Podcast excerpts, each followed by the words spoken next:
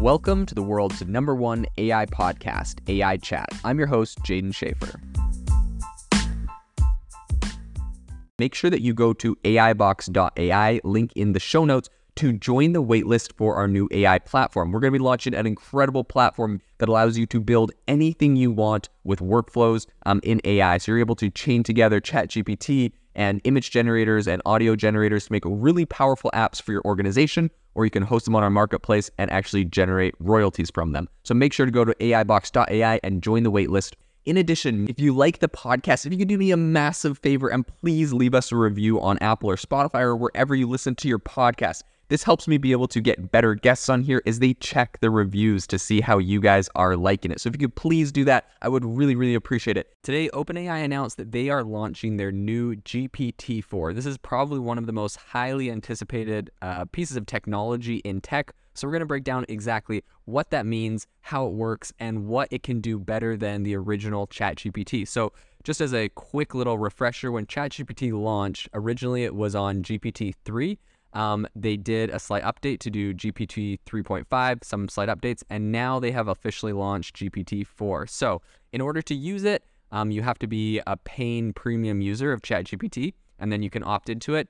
And uh, it's got a lot of it's got a lot of cool new features. But you know, um, I would say for anyone that thinks this is going to be like the next thing, and AI and robots are going to take over everything, as I've been saying for a while on the podcast. Uh, you know, probably a few weeks ago, maybe a month ago, Sam Altman, CEO of OpenAI, came out and said, you know, for people that think this is the case with GPT-4, they're just getting their hopes up, uh, and it's not as maybe crazy as some might think. So, as far as the breakdown really quickly of exactly what is different with this, number one, it has a lot better reasoning capabilities. Um, number two, it can take images as inputs. So you can feed it an image and say, based off this image, blah, blah, blah, blah, blah. So, like mixing an image and text. Um, and the third thing it can do is that they increased the text it can generate and receive. And I'll explain what the difference is on that from 3,000 words to 25,000 words. So, it could technically generate a 25,000 word article off of a single prompt or piece of content, essentially, right? If, if you prompted it the right way and did what you needed. So, what's interesting about the um, word increase there is specifically for companies and software that are built on top of ChatGPT. Um, the way it works is because there's so much computational power, the prompt that you give it and the text it outputs are combined together. So if you had, you know, a really sophisticated, for example, I have like a sophisticated life coach um, and the way it works is we have like a full page prompt we've written instructing it how to be a life coach um, and how that whole thing works.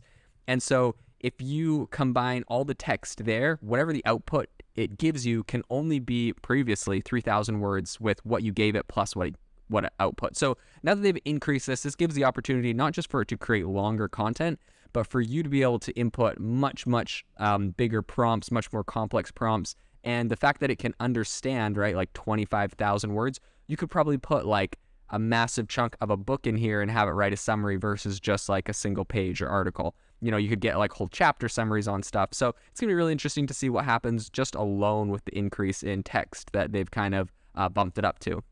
Another thing they say is that it's uh, much more safe.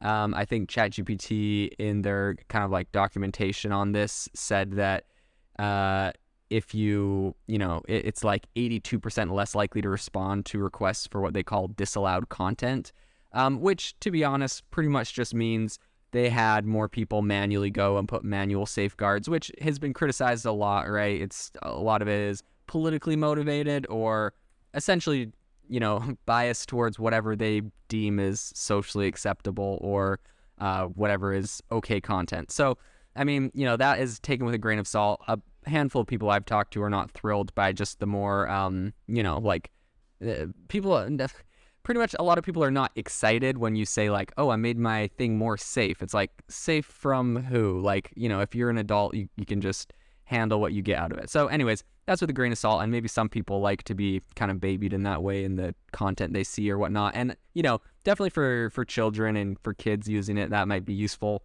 For adults, you know, some adults just want to be treated like adults, but I know that's not for everyone. In any case, uh, off of my spiel on that, Um, one other thing ChatGPT did is this is kind of a funny thing they threw out there on their kind of like launch notes is that ChatGPT took the bar exam and it was in the 10th percentile. So this is just like the OG ChatGPT. And with this new GPT 4, um, it took the bar exam and it was in the 90th percentile. So obviously, this is kind of like reasoning capabilities that they're putting out there have actually made some big impacts um, with like academic stuff, which I think is important because um, they're really trying to push this thing into kind of a, a tool for educators and education. Um, overall, I would say I'm pretty glad to see that they're they're kind of pushing for this rapid incremental change, right? Like it wasn't that long ago we had uh, GPT three, GPT three point five. Like they're iterating very fast and making a lot of updates. So I think this is a really solid update at a very fast pace. I really can't complain. But like that being said, this isn't the apocalypse. This thing isn't you know you know uh, super genius. It is interesting though. A couple companies they've been integrating with. Number one, Duolingo.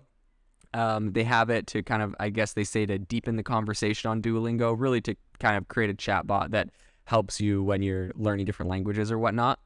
Um, the other thing is they're working with a company called Be My Eyes, and essentially it's for blind people to take a picture of something, and then there's a bunch of volunteers that can go and help, uh, you know, learn or help tell people what exactly the the blind person took a picture of and uh, make sure that you know they're buying the right thing or making the right choice or whatever. So it's a really awesome kind of I think it's I think it's a nonprofit um, organization. In any case, uh, they're working with them because now that you can do the image inputs, uh, they're helping those people to know exactly what they're seeing, right? So you may not actually need volunteers to tell you exactly what you're taking a picture of because now OpenAI ChatGPT could help uh, people with visual, uh, you know, and vision disabilities to see better. So that's kind of interesting. Another area is Stripe. Stripe is leveraging the GPT-4 to pretty much streamline user experience and to combat fraud. Um, so that is uh, obviously a very powerful use case. We'll dive more into exactly what that means. Morgan Stanley, the bank, you know, they're using uh, wealth management tools and they they deployed GPT-4 to organize a lot of their knowledge base. Um, so that's very interesting. Khan Academy, right? Like I was talking about, they're they're kind of pushing into education. Khan Academy integrates GPT-4 um, as every student's customized tutor, right? So now that this thing can, if you think about it, it's kind of interesting because they have a handful of companies that they obviously gave GPT-4 to ahead of time. Um, obviously, well selected, right? Like we're talking a bank or Stripe or also the government of Iceland to help preserve its language, Khan Academy, which is a nonprofit education company, Be My Eyes, a nonprofit for uh, people with disabilities, Duolingo for learning a new language, right?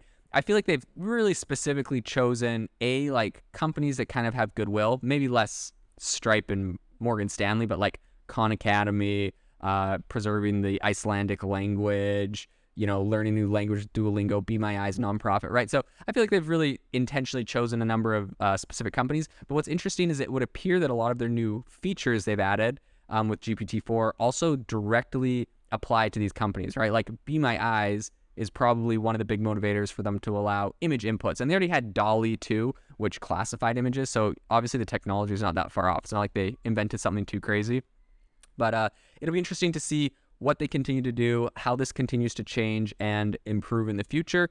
But all in all, a very solid technology and uh, some serious progress they've made so far. If you are looking for an innovative and creative community of people using ChatGPT, you need to join our ChatGPT creators community. I'll drop a link in the description to this podcast. We'd love to see you there where we share tips and tricks of what is working in ChatGPT. It's a lot easier than a podcast as you can see screenshots, you can share and comment on things that are currently working. So if this sounds interesting to you, check out the link in the comment. We'd love to have you in the community.